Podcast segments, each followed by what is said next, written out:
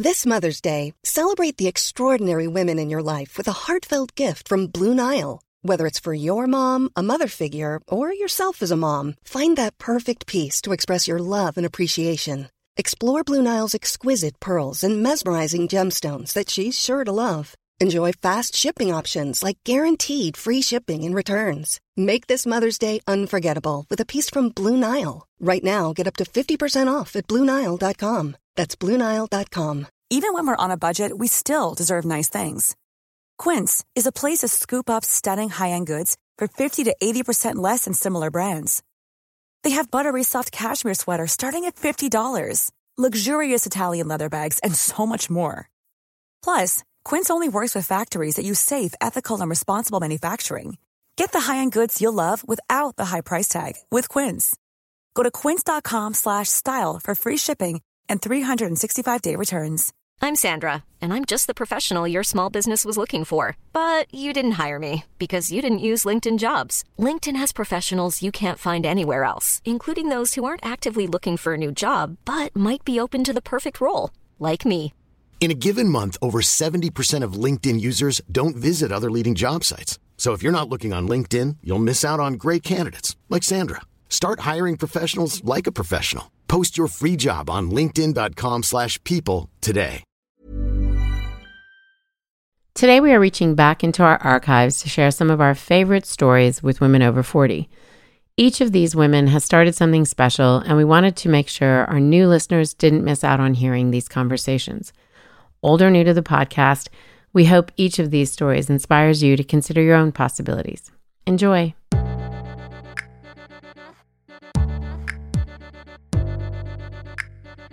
Pursuing your future doesn't end at 40. In fact, it may mark the beginning of knowing who you are, what you're capable of, and what you really want. But knowing what's next and how to get there can be a challenge, especially when old narratives play on repeat. Liberty Road is here to share stories so that you can consider your possibilities, pursue your purpose, and move into your future with intention. I'm your host, Nada Jones, and we're here to listen, learn, and liberate dreams one episode at a time.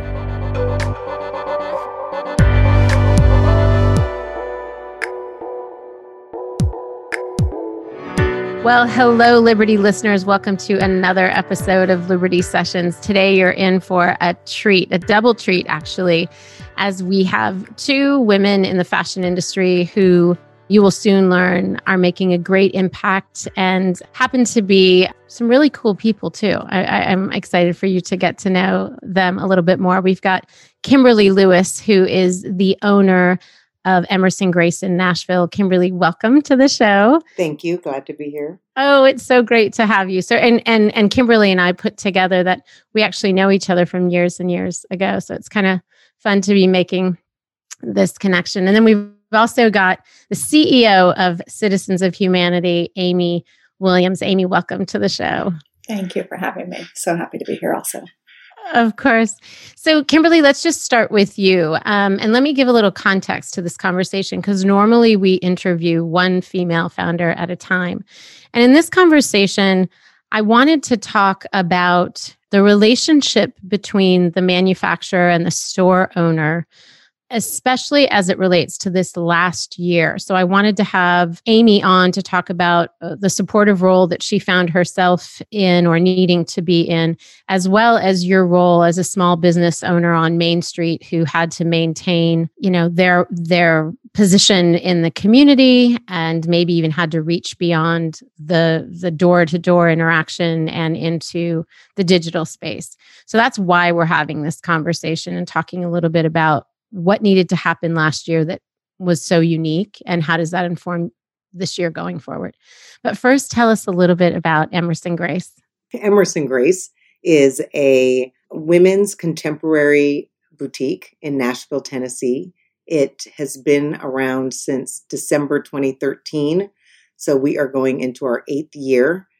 And i would say that it is all things wonderful for wonderful women Ooh, I like that. Hopefully that uh, describes it. You know. Well, when people go to emersongrace.com, they'll they'll know that what you're saying is is true. It's beautiful. It's a beautifully curated space, and we can experience that digitally, even without being in the store. And so you don't come into this retail profession as a newbie. Give us a little bit about, or tell us a little bit about your background. Yeah, well, that's a that's a that's a whole nother podcast. but I would say, um, you know, my background. I feel very fortunate to have both a retail and wholesale background. I think that makes me a little bit of an anomaly in the sort of specialty boutique arena and small business arena because I think I have both hats, so I understand both sides of the business. But originally, um, my claim to fame, so to speak, is that I was the vice president director of stores for BCBG Max Azria when they launched. So, zero stores to 100 stores is my claim to fame because I I did that and I built the infrastructure by hiring really amazing, talented women for the most part to be a part of that foundation from the buying office, the merchandising department, and then the operations department. So all of that, and then also the whole field team, which is the district managers, the regional managers, etc. So I did that, and that's really kind of the crux of my business. I also worked for Max Azria on the wholesale side for so on and off on honestly I feel like it's a span of about you know 15 to 17 years because the first time was 9 years and then I left and then I came back and worked for 3 years and then I left and was recruited back and was there again for another 3 years. So over a period of time and I worked also for Ralph Lauren at the Beverly Hills flagship store as the assistant general manager of that location. And um, I've also had other wholesale stints where, you know, I think having that retail day one, my first job was working for MGA, which is Maurice George and Armand Marciano, which everybody now knows as Guess Jeans. So now I am really telling you how old I am. Oh and, but you know, that was one of my first real jobs. And that's really what sort of started me on the path of retail, moved to Los Angeles um, worked for them for about five years, and then was recruited by Max Azria. So sort of in the in those lines. So I've worked for some big wigs and some small guys that made it really big. I feel very fortunate, and it's ironic that I'm in this space now, and I feel like a big part of my success is because I have a background to understand both sides of the business and the consumer, because I am the consumer at the end of the day. Right. Right. We are often building whatever our uh, company is for us, right, right? Right. Exactly. Quick question for those who are listening who don't have a background as extensive as yours in both wholesale and retail. Can you give us sort of two takeaways in terms of what was so valuable or what has proved to be so valuable to you in having a foot in both of those um, industries and and and how you've been able to sort of marry that into your now single boutique experience i think when you have the not when you have the experience of working one for others and mm. seeing and being a part of growth because i would say at bcbg where i have both a retail and wholesale background i came to him in the retail aspect and that's what I knew because I had worked in that, you know, all of my career until then. And I think having the understanding of really what retail is. You know, I think a lot of people open a store because, oh, it's so cute and I like clothes. Okay. Yeah. But I think the un- the financial understanding of how much it actually costs to run and operate a retail store, no matter the size, is really what you have to pay attention to to be, I think, to be successful. So I think having just a retail foundation, working for someone who, you know, started with very little and had the grit and determination to grow into an empire and being a part of that and being a part of that foundation and mm-hmm. almost growing into my position if that makes sense. Mm-hmm. Because when you have 0 mm-hmm. stores, I can be the VP of blah, blah, blah, and I'm not really sure. doing anything. But once you start getting to 20 stores, 25 stores, 100 stores, it becomes a different animal. So I would say, and on the wholesale side, dealing with the buyers who were actually buying the product and knowing that I had to still sell, but understanding their needs and what they what they were responsible for and what I was responsible for. And and as you're asking me this question, I'm going to just make it a short version of one of the things that I pride myself on is just simple things. A deal is only a deal when both parties win. So when mm. you can realize that it's just not all about you and you might want something, you really have to know that there's a give and take and a good deal is when both people feel like they're winning. And so I think it's I the irony that I'm on here with Amy, right? Yeah. Because I've, I've carried citizens in the store for quite some time, but I feel like the partnership, without asking for a partnership, sort of developed organically. Um, and I think it's just a mutual respect for each other that came mm-hmm. across. So I know I segued and I apologize to that, but no, that's sort of I think, I think what happened. You know, I think it's brilliant, and I think it's important for people who are listening, no matter what industry they're in, to understand your when you just said a deal is a deal when both people win. Mm-hmm. I think it shows a mutual respect for the other person, whoever's mm-hmm. sitting across the desk. Right. And I think that relationship, those are the relationships that can withstand the the difficulty and the hardship and trust mm-hmm. each other when one says, look, I I can't meet your terms. I can't mm-hmm. make a payment, but I'm good mm-hmm. for it. Mm-hmm. It's those things that are able to sustain one another in the long term. So I, I really respect that. I also have to go back to something you initially said about just going into retail. I think you're mm. right that a lot of people go in because it's fun and they really like shopping. Mm-hmm. And a lot of those people, I've consulted those people mm-hmm. along the way, and mm-hmm. it's it's hard to look at the financials and say your revenue does not equal your earnings. These are two different things. These are you are not things. profitable. yes. and why and how do we take a look at it in a way that you can still curate and bring to the table, you know, your great taste, mm-hmm. but it has to make sense otherwise you're monetizing a hobby. So I really yeah. appreciate uh, you saying that as an I was expert. I was talking to my team, telling them that I was coming on this podcast, and you know, going through the questions as quickly, just kind of thinking about what am I going to talk yeah. about, et cetera. But one of the things that I've realized also with a lot of retailers is that I say all the time, reports don't lie. Okay, mm. the reports yeah. tell you what's selling and what's not, what's performing and what's not how and where to drive your business. And I think if people take the time to just realize what works for you, there's so much that you can do to sort of portray and, you know, request that your customers sort of take in and get from you. But at the end of the day, they're going to buy what they want to buy and they're going to come to sure. you for what they want to come to. And you hope that in that, it's the message that you're sending right? Because everything that you're spending your time, your energy, and your money on is towards, you know, product that you hope that they actually want. That's, I think, what I'm doing. I think that's what Amy's doing. But at the end of the day, we all know the things that they have clearly said, yeah, no, we don't care. We could think yeah. it's the cat's meow and this is the best thing ever. And no, no, yeah. they say no. And so we kind of sometimes laugh in the store that we say oh, yeah. we thought that was going to be a hit. So the customer at the end of the day kind of votes. We can train and educate and try to direct them.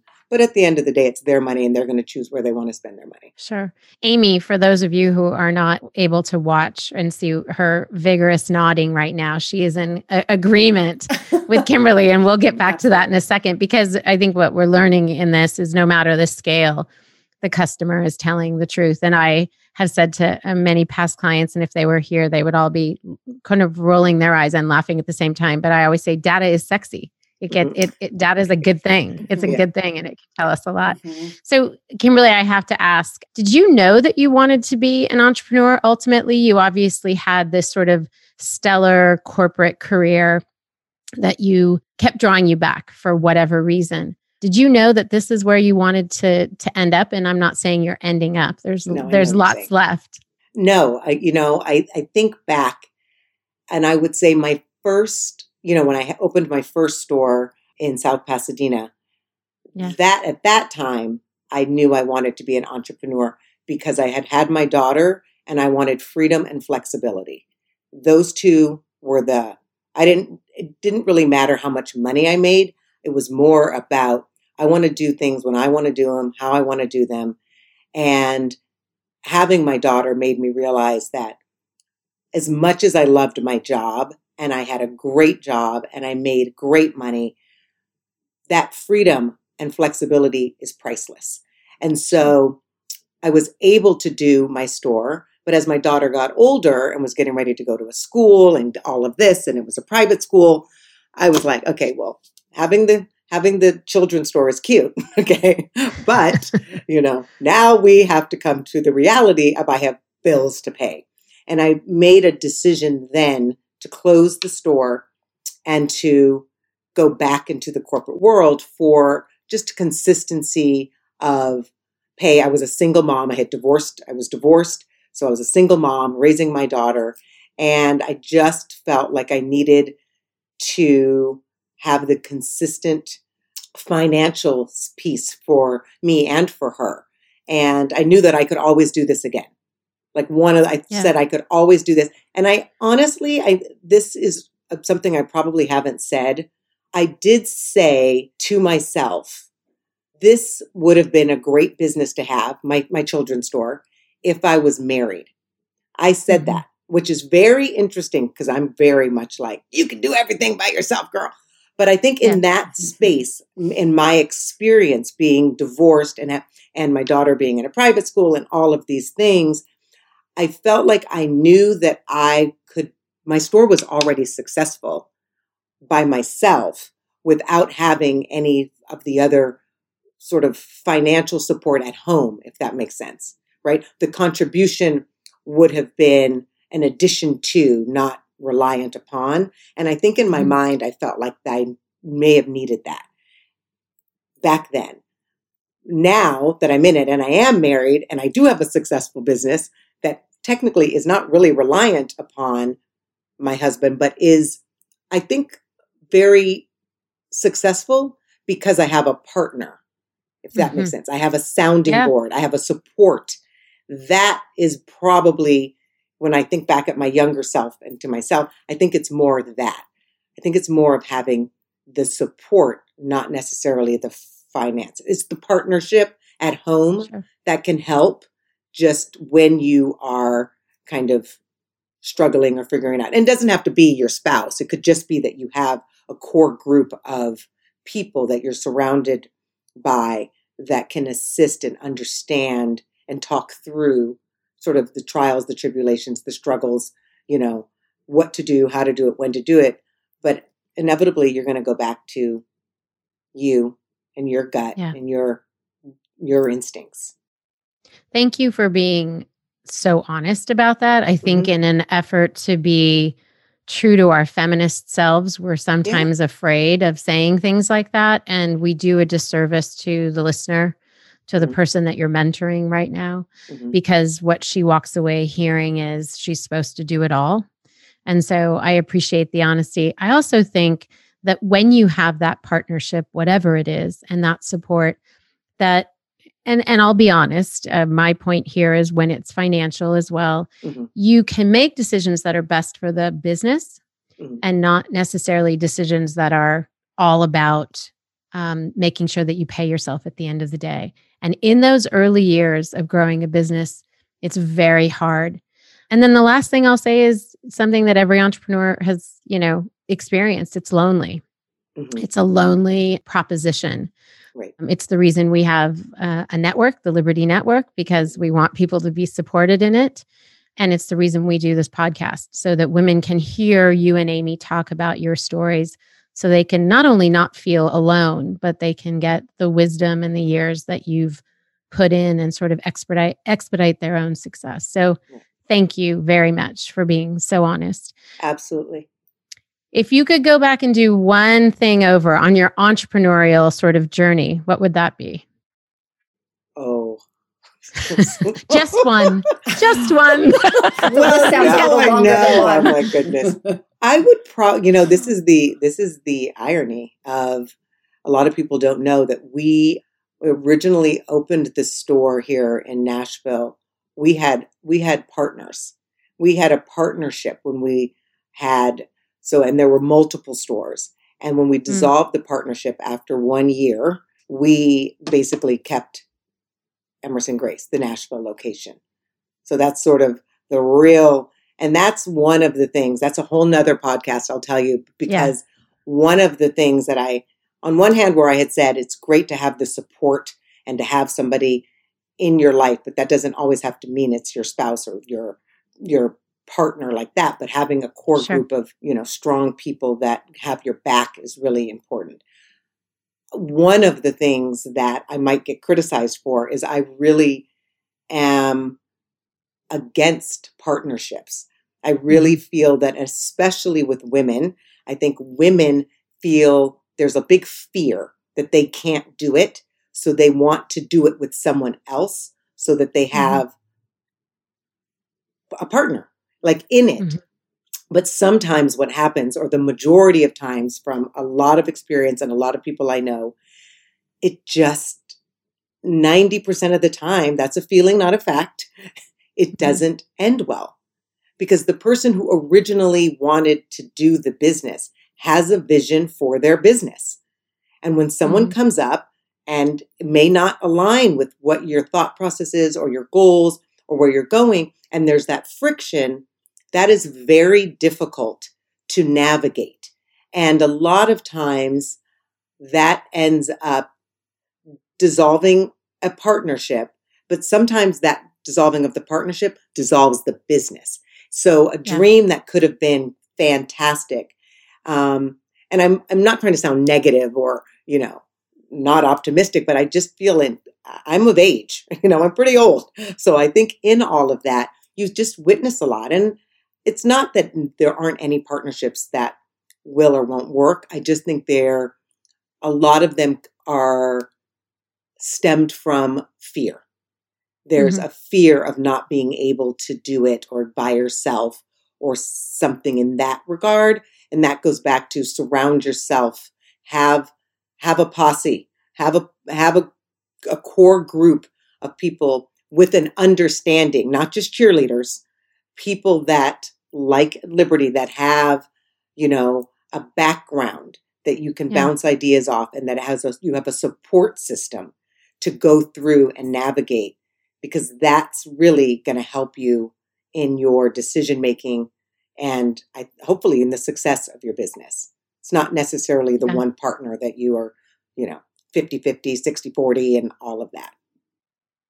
Yeah, it's you said it's a feeling, not fact. I'm going to go ahead and say it's a fact. Yeah. uh, partnerships are hard. I've spent a good part of the last 10 years consulting partners on the back end where we're basically divorcing, they're divorcing each other. And on the front end, when I'm helping them to articulate why they're in that partnership and what they each want out of this business, both in their day to day life and then at the end. Whenever the end shall be. So uh, I don't think you're being negative. I uh, once again appreciate you telling the truth. And I think when people go in with their wi- eyes wide open and they can make a decision, kind of knowing what dark hidden things lie ahead and and that's that's what we all that's what we all want Mhm. thanks kimberly amy you've been very patient thank you so much so i just wanted um, to have you first tell us a little bit about your um, role you're the ceo of a major denim company citizens of humanity one of my favorites by the way and I too am wearing a pair of your. I'm wearing the wide-legged, like rough uh, edge one. I don't know what it's called, but tell us a little bit about your role, and then we'll get into sort of all that you've had to navigate in the last year. But just tell us a little bit about what you do. Yeah, of course. So first, I never knew this, but Kimberly and I have had a very, very similar background in, in retail and wholesale and, and back and forth. And I too had a similar experience with a partner the one time I had chosen to go down a more entrepreneurial path. So I could listen to her all day. So, yes, I um, am the CEO of the company. And in simple terms, basically, I'm focused on trying to work with the teams in each area from design to sales to branding to bring our three brands to light in the best and the most thoughtful fashion. So within the company, we have three distinct brands Citizens, AGOLDE, and GOLDSIGN. And we are all, you know, we all very much love the creation of beautiful product. And so our goal is to work with design and create great product that makes each and every customer that wears it feel more confident and better about their own self and sense of style. Sorry to interrupt. What's the difference between yeah, the three brands for those of us who don't know? Yeah, so the aesthetic of each of the brands is quite different. So GOLDSIGN is the most sort of elevated in that it's product that basically looks like it would normally be in some other beautiful fabric. It's mostly about shape and silhouette, very, very clean denim washes for a customer that doesn't typically think of themselves mm-hmm. as wearing denim. Um, so that's the smallest of our brands and the most niche. Citizens is sophisticated, chic, sort of effortless style um, product that's meant to be lasting over time and very much plays on the sensibility of like a chic Californian French sort of iconic style. And AGOLDE, which is the youngest of our brands in terms of how long we've been working on it, is a bit more fashion forward. So, playing with the trends and playing with more overt silhouettes, highly destructed washes, um, and things that are a bit more noticeable. The demographics for all of the brands are actually quite mm. similar, or I should say, Citizens and AGOLDE. So, it's less about an age and much more about personal style. And AGOLDE is also a little bit more affordable or accessible in terms of the price point. So we find that oftentimes people know AGOLDE for great shorts. Um, and that's the way they like find themselves uh, participating in the brand. And then they fall in love with jeans or fleece sweatshirts or t-shirts. Okay. And if you if if our listeners have a chance to go to the Citizens website, it's very cool in your about to get sort of a sneak peek at the manufacturing process. I feel like you can learn a lot just watching it. And when you were talking about the different washes, there's this one beautifully photographed video, photographed video.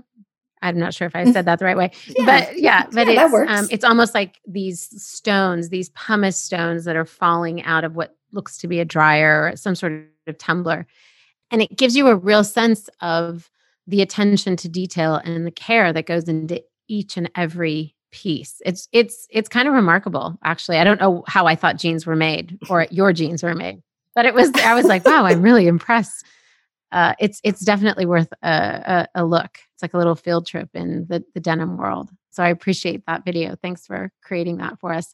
You know, I I have said to you actually, and I've said to other people, whether it's you know the the lovely gifting that Citizens does to include women in the community, other women in leadership or entrepreneurship, like Kimberly has experienced through you and your brand, like I personally have experienced through you guys. You have a, a real soul. The brand has a real soul and and and heart.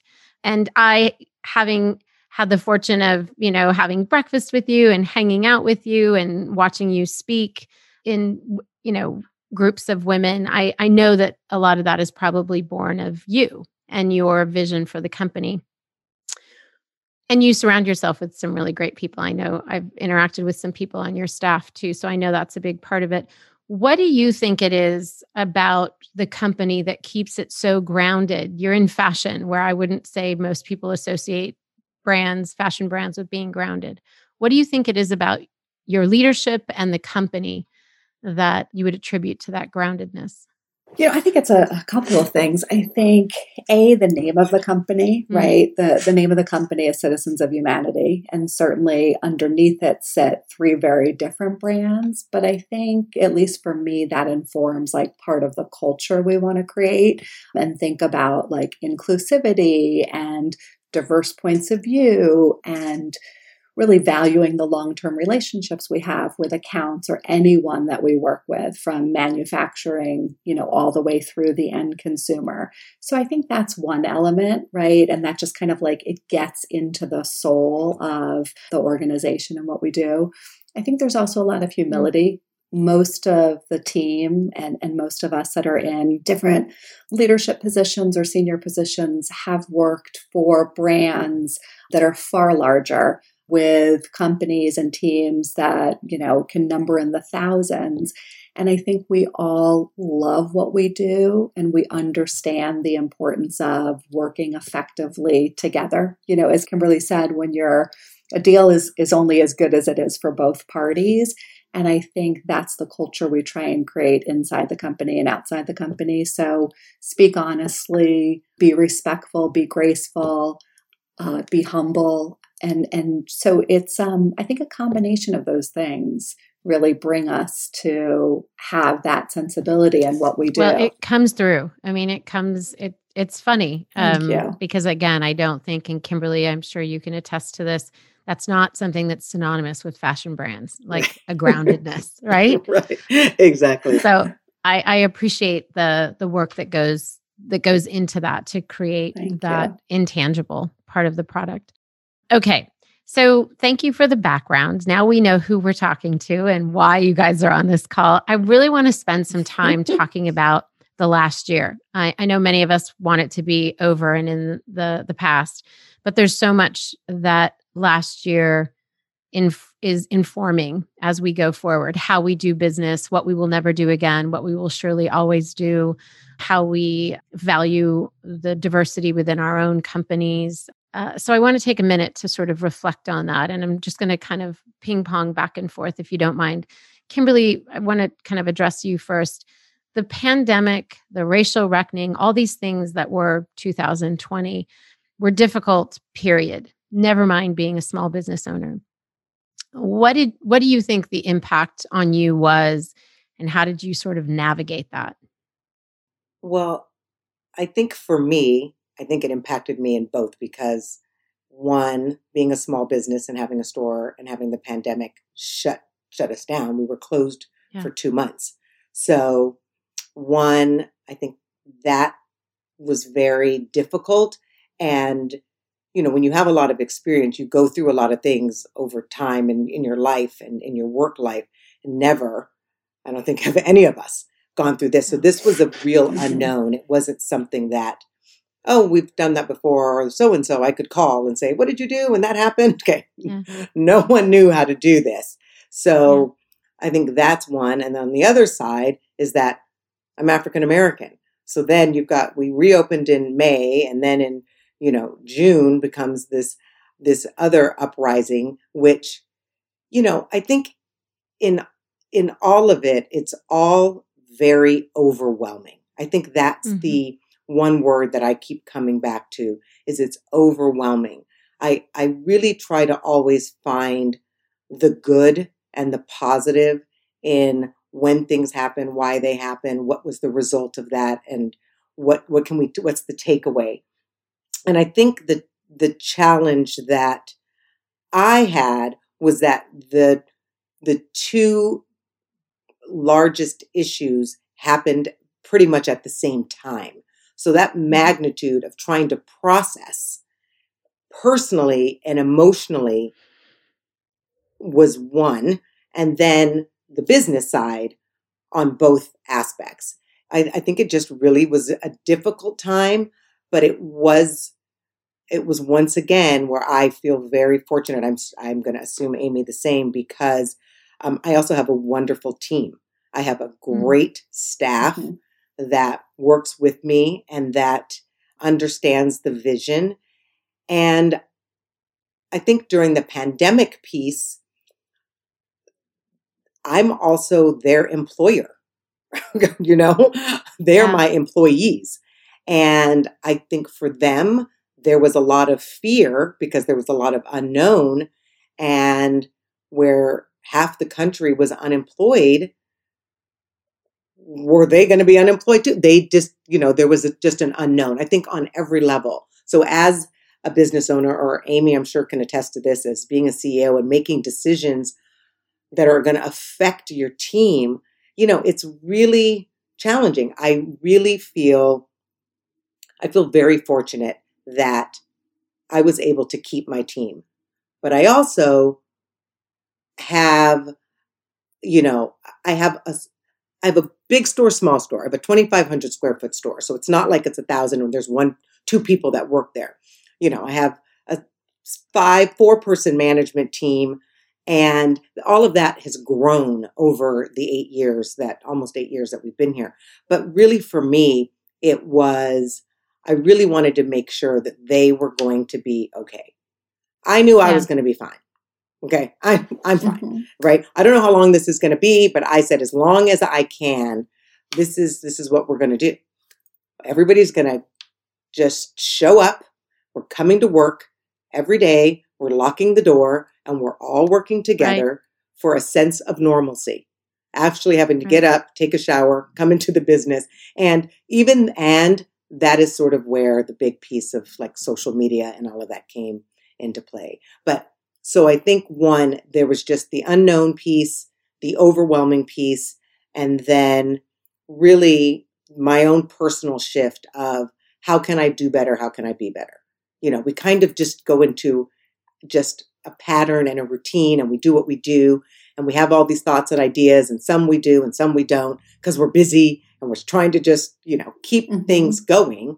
And uh, I think it made me take a little bit of a step back and still take my time in how I want Emerson Grace to be perceived and how I want mm. what is it I really want for the business in this sort of next chapter. Yeah, I've heard a lot of people say that it gave them an excuse to get rid of things that they didn't want to be a part of their business anymore and it gave people a reason to be more intentional about what they did want to be. It was sort of like there was the opportunity to reset for for for yeah. several mm-hmm. reasons. Mm-hmm. I think you know, listening to you, I think of the weight of wanting to assure your staff that everything was going to be okay and not knowing yourself is ever, if everything was going to be okay mm-hmm. and having to hold those two things having to hold the fact that you're an African American woman and you're trying to navigate your own, and you have a daughter who's mm-hmm. trying to make sense of all of this too. I mean, right. all of us with kids felt right. a, a, real unique responsibility in this time. Mm-hmm. And so you're having the emotional toll on you while also having to be there and be available to a team that needs yeah. you to show up because you're the leader. And it's a lot. I what I appreciate you saying is that you had a team in place that could take that on and you kind of nodded it at Amy and knowing the the value of a good team, the value of good hire. It's not just having people in place, but having the right people in place to weather right. these kinds of storms. Right. So we're glad that you weathered that and we can't wait to see what's next. And you mentioned the so digital the, the, what was going on. Yeah. A- amen. Amen. Not that it's but over, you mentioned, but you know. no, it's it's not over, but I think we have a it's like we've built that muscle a little bit over the last 9 months. You mentioned the digital space. Were you doing something that you hadn't been doing on social or via email that what what shifted there? Well, it's very interesting that in so we have a, a website for Emerson mm-hmm. Grace, Emerson Grace Nashville, mm-hmm. but we don't sell online. Mm-hmm. That's sort of been my own. That's not my space. That's not what I do, because we. I really pride myself on being a specialty boutique that is special, and a part of that specialness is the experience that you have when you come into the store right? Sure. So it is really about the good old days that has pretty much gone out the window for a lot of places of customer service, of servicing women, of styling them, and really, and in an affordable, relatively affordable for what we do, landscape. So that's really kind of what Emerson Grace was. But now our doors are shut, okay, and yeah. people weren't coming in. We have we have organically grown a wonderful social media following, which you know we post, we do stories here, there, blah, blah, blah. But then I realized the only avenue was the social media aspect. And the brainchild that happened because of COVID, which is the good thing, what I would say for Emerson Grace, is that uh, I came up with rack by rack. And rack by rack has turned into, I'm going to say, a phenomenon because women come into the store that from all over because Nashville's open, and they tell me that they follow us on Instagram and they love the rack by rack. So it's a weekly video. Do you watch it? okay. Yeah, I, me too. I, I My daughter sometimes. It. Yeah. Yes. Yeah. The five people have said, exactly. "Can you trademark that?" You might need to trademark that. And I started laughing. Yeah. But mm-hmm. what happened was we were in the store as a team, and I every day said, "Our job every day that we are here is to make people happy. This is, pardon my French, a shitstorm. And yeah. women, especially women with kids that have them home and have to teach them, I said, they're going to lose their minds. Women are only capable of just, and we're nurturers and we take it on, and that's just our beings. I said, we have got to be the happy place. we're the happy space, we're the happy place. Whatever we do, we're doing a video. It's got to be happy, happy, happy. I mean, so one of the things that at the short version is just that I said, we need to bring the store to them. I said, yeah. we're going to bring the store to them. That's what we're going to do. The women that shopped here, they love shopping here and go, and the followers have never seen the store. They don't even know what it is. They're just following us. And that's, I said, I don't know how it's going to end. We're going to start with one rack and we'll see. Because at first I was like, oh, we'll go through the whole store. And we're like, oh, that'll take forever. And if you're like me, my bandwidth, I'm like, oh, nobody wants to hear it. So we moved on and we did one rack and that was it. And it was. Oh, it's brilliant. No, I got to tell you, yeah, you know, when you're brilliant. in it, you don't think it's brilliant. Yeah. When we, when we hit send basically, and it started, I will tell you, it, the first one was I think three minutes long, three three minutes and twenty five seconds. Yeah. I will never forget. At at literally forty seconds in, the phone started ringing. The phone, like nobody's calling. Okay. Yeah. The phone started ringing. The top, what, where's the top Kimberly's wearing right now? And that was the moment that I was like, mm-hmm. oh my goodness. And I know I haven't even like crack the iceberg because I'm like, there's so much going on. I can only right. do one thing at a time.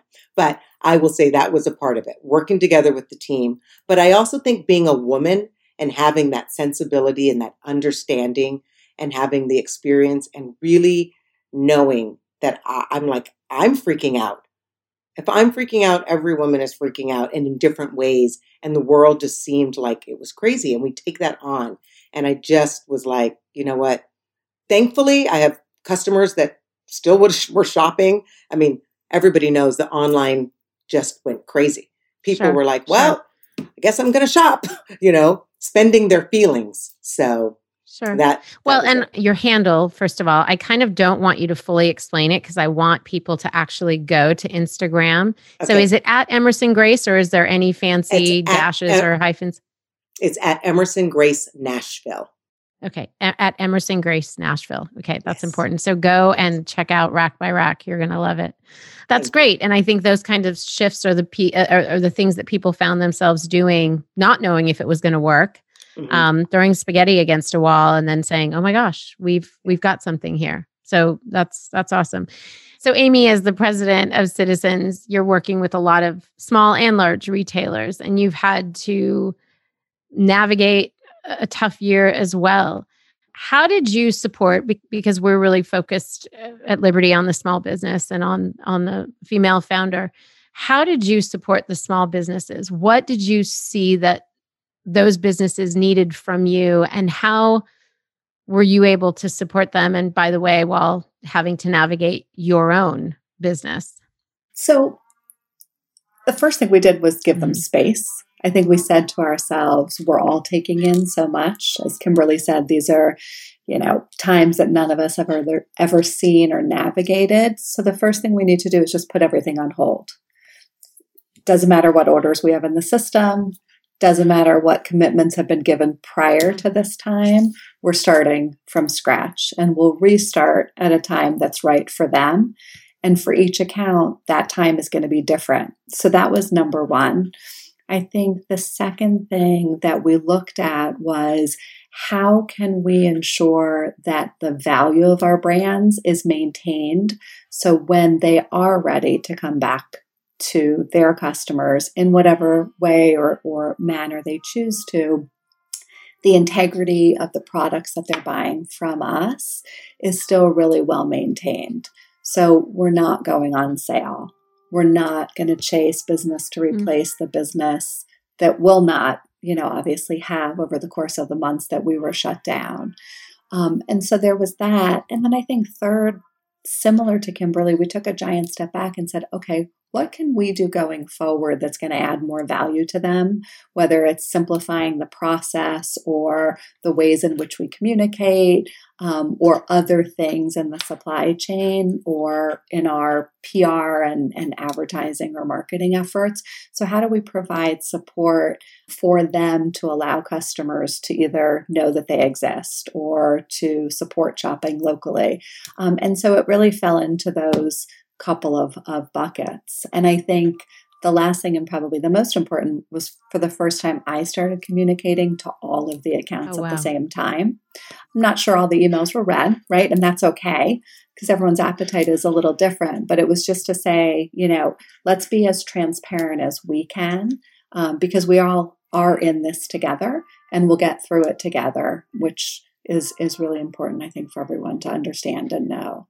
And you know, each month basically there was a different sort of set of topics and communications that we wanted sure. to share i i think it, even if they didn't read everything i think seeing you in their inbox must have meant a lot um, knowing that you were showing up for each of them and knowing that you were saying we we hear you and we see you and we'll be here when you're ready i also really appreciate strategically not feeling the rush to sell through product and not and to maintain your price point for the sake of the customer for the sake of them being able to to extend that price to their end user and not having to say well i got citizens over here at a cheaper rate. And that must have been a hard decision to make when you were looking at your own financials one thing that we were as as Angelenos we were proud of you for is you guys were one of the first to step up and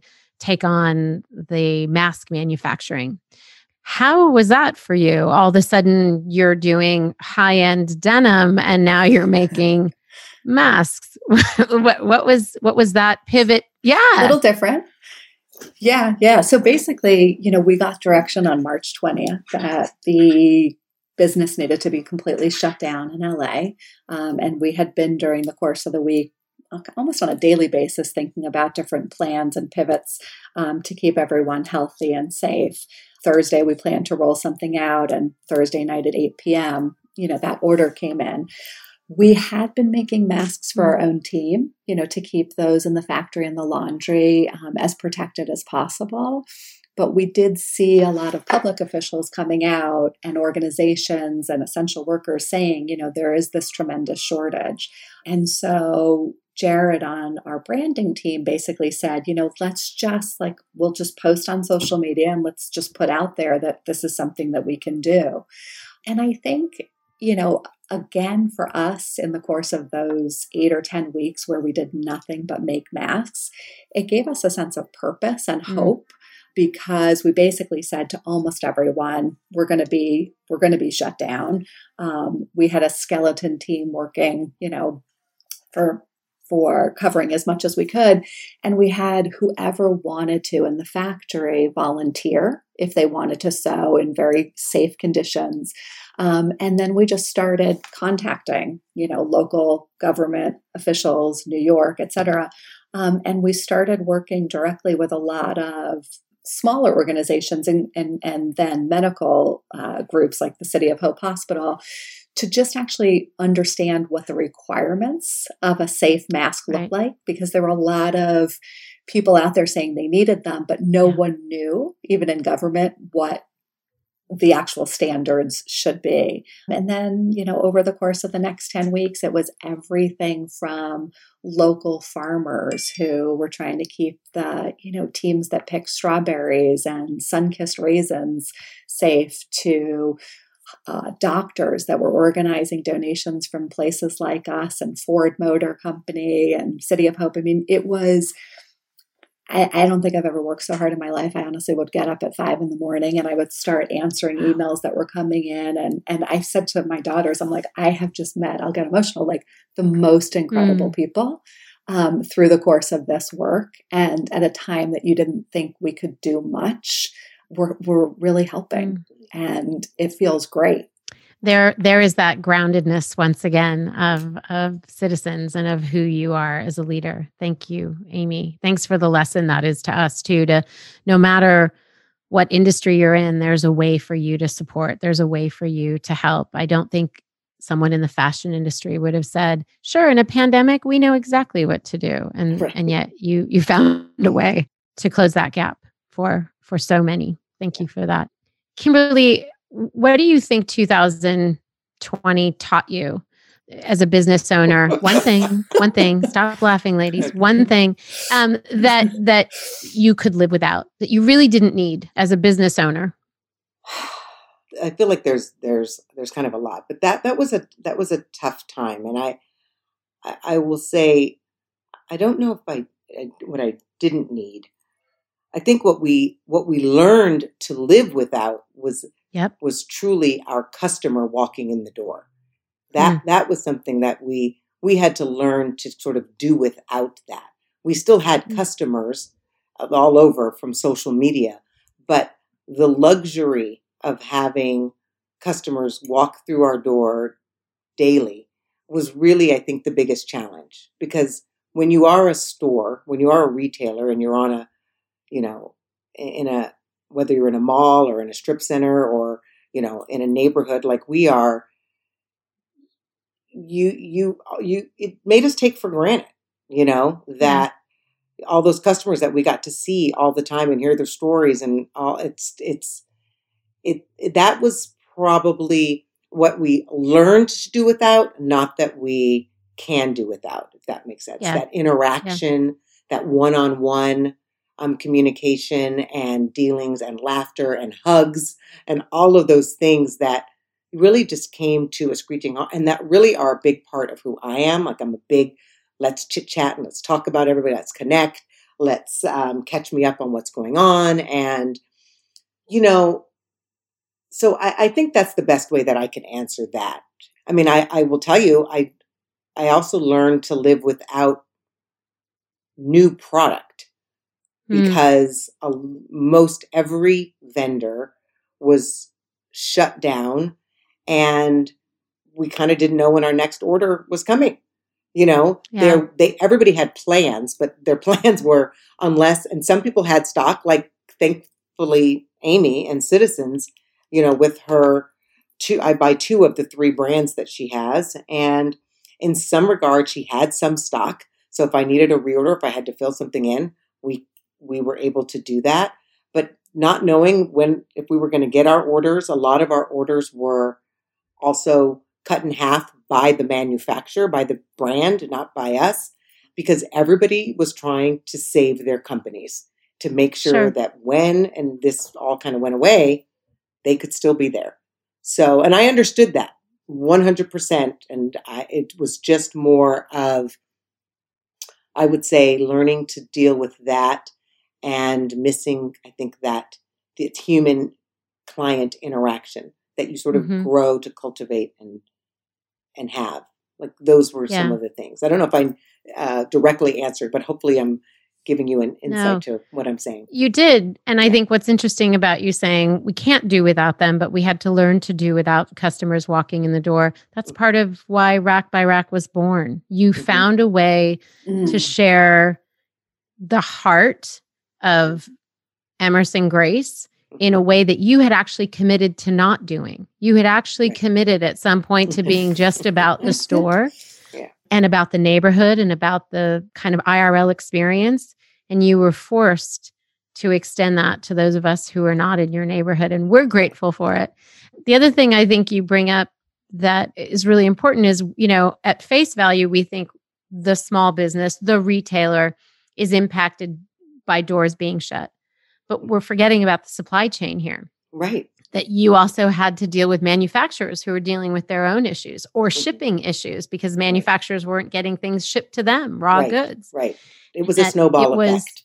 Yeah, it was affected on every Mhm. level. And going back to a deal isn't a deal until both parties can win. Mhm. Um, you know, how do you navigate that storm together? Which clearly you guys were able to do brilliantly, which is why you're on on this podcast. Amy, what's I'm going to ask the opposite question. What's one thing that 2020 taught you that you always need to do as a business owner going forward? Excuse me, as a business leader going forward. Yeah, I would say is be honest. I think be really honest and be transparent. I think it helps a in leading and managing the team, right? When we had to say to people, we need to furlough or we need to do X, Y, and Z, that everyone understood and I was honest about our goal is to come out of this as whole as possible and to be an ongoing concern for your jobs and then for all of the people that we have partnerships with at retail and and our suppliers and all of that good stuff. And I think the same holds true in the relationship with people like Kimberly and the accounts we work with, and ultimately our customers. Like, and it's not much different than the world at mm. large right now, right? The more transparent we can be and the more we can communicate what our needs and challenges are, um, I think the easier it is to get through hard times, which will continue to happen and continue to challenge us. Yeah, I, I agree. Not just going into 2020, which it's evident that this is somewhat of an extension of last year so far. Mhm. But I think also in just Mhm. learning kind of better practices. And as we, uh, we're all about the same age, so I can say this, but as we, s as we intentionally or otherwise mentor the generation that is going to follow in these footsteps, your footsteps in particular, uh, to be learning how to show up for customers how to be transparent and honest how to pivot when when needed how to support something that's bigger than the company support humanity you guys are Mhm. brilliant shining examples of that and so thank you so before i let you go and thank you for this brilliant wisdom that you've imparted on us we do something at the end of our interviews called the fast five so i'm going to just really quickly ask each one of you a question and then just tell me the first thing that comes to mind. And these are very, very, very important questions. So answer honestly. Um, the pressure's pressure's on. on. Kimberly, number one trait an entrepreneur must possess. Determination. Good one. Amy, number one app you use for business.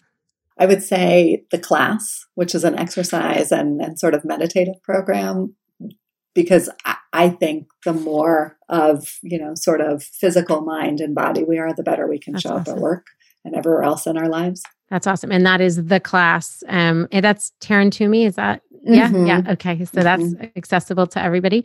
And then, Kimberly, what was the first task you hired when you had money? Like the first task you got off, you moved off your plate and said, somebody else manage this.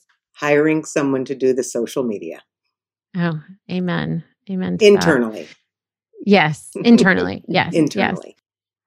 Amy, this is a tough one. And there is a right and wrong answer. I will tell you. Red vines or Twizzlers? Oh, definitely Twizzlers. Oh my God. I'm from the East Coast. You are. Okay, I, so I, just I, I know I'm from that. New York. I know. Yes, I'm from New York, and Twizzlers are like they're soft and they have that nice like sweet taste. Yeah, but they're artificial. Red vines are fresh off the vine, like right. They're picked. I- picked in California. Well, Amy, when I when I lived in New York City, which by the way, I realized um, you and I were both at FIT. I don't know, yeah, Mhm. um, but which is kind of funny. But when I lived there, my California friends would send me red vines. So it, it is a thing. It was, That it was a thing. I was And always a Red I'm- Vines girl. And until you? until here, no one. I don't know. I think it's just that they have them, and then I tasted them, and I was like, "Wait, I like them." And I think they're also smaller. the package is smaller. like the red Mhm. vines, I think of the movies in the box, and they're so big, and then the Okay, Sorry, I, I will. just chiming in. I'm gonna let this go. I've like you guys anyway. I still, Thank gosh you asked at the end. You might have kicked me off. I, I still like you. You're still, you're still some of my favorites, but I don't know. I don't know. So I'm gonna ask each one of you this question. Our company is Liberty for Her. Our network is the Liberty Network. It's obviously an important word for us. What does that word mean to you, Kimberly? Liberty. I believe it means that you have the the power, the freedom, the flexibility to have and run and start your own business on your own terms. Thank you for that. And Amy, same question. What does liberty mean for you? Yeah, I think that's a beautiful answer. I think it's um in in just to add to that, I would say the freedom to be your own true self and to be able to articulate and give voice to what needs and support you have or what you need around you in order for that to happen. I think longer than you might want, but I think oftentimes people feel like they have to be mm-hmm. good at everything or they have to to show up because other people are going to respect them if they show up a certain way. And and I don't believe that's the case. I think the world needs everyone to be as they are, um, and to and to figure out how to to be able to do that with support around them. We'll, we will for sure try incorporate to incorporate that in some sort of Instagram post. So watch out for both of your names to be credited for for these answers. And uh, I just need to say, Kimberly, when you were talking about, you know, I don't know if it's okay to say this, but I I was divorced or divorcing when I had my store and I would say if I had that first children's boutique when I had the support of a husband would have been different. And I thought how ironic that she's giving that answer on this podcast that's called Liberty. And when so many of us again would not have said that because it wouldn't have sounded like a liberated thing to say. Mm-hmm. and what you did was you actually liberated people to consider that. So thank mm-hmm. you for for that answer. Oh, it's, um, it's again i really appreciated it. You guys are awesome so I wish we could all be together and yes, and having a you. cocktail after this, but soon that day we'll we'll have Amy down here from I know Amy, are you still coming down to LA at all?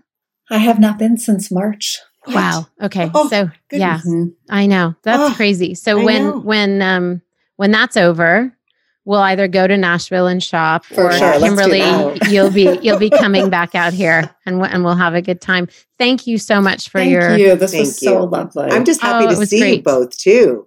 I know. Yes, exactly. It really is. It's it's, it's funny. Good times. Thank you. And Liberty listeners, you will have access to all of the handles, all of the wisdom that was shared today in the show notes, and um, we will be shouting out their company names and definitely need to check out Rack by Rack if you haven't already.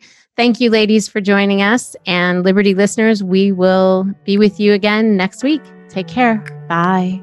Thank you. Thank you.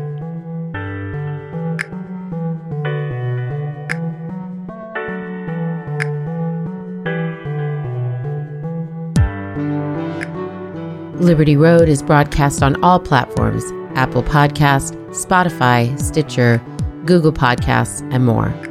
If you like what you've heard, please follow, rate, and review Liberty Road on Apple Podcast and Spotify.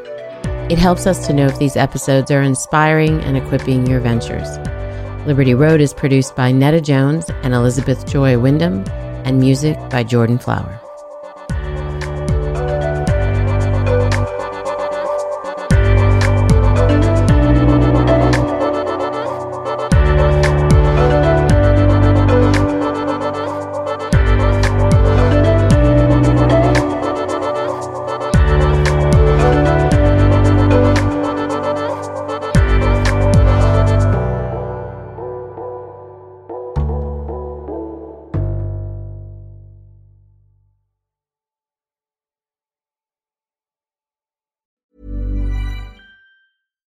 Catch yourself eating the same flavorless dinner three days in a row? Dreaming of something better? Well, HelloFresh is your guilt free dream come true, baby. It's me, Keke Palmer. Let's wake up those taste buds with hot, juicy pecan crusted chicken or garlic butter shrimp scampi. Mm. Hello Fresh. Stop dreaming of all the delicious possibilities and dig in at HelloFresh.com. Let's get this dinner party started. Planning for your next trip? Elevate your travel style with Quince. Quince has all the jet setting essentials you'll want for your next getaway, like European linen, premium luggage options, buttery soft Italian leather bags, and so much more. And is all priced at 50 to 80% less than similar brands. Plus, Quince only works with factories that use safe and ethical manufacturing practices.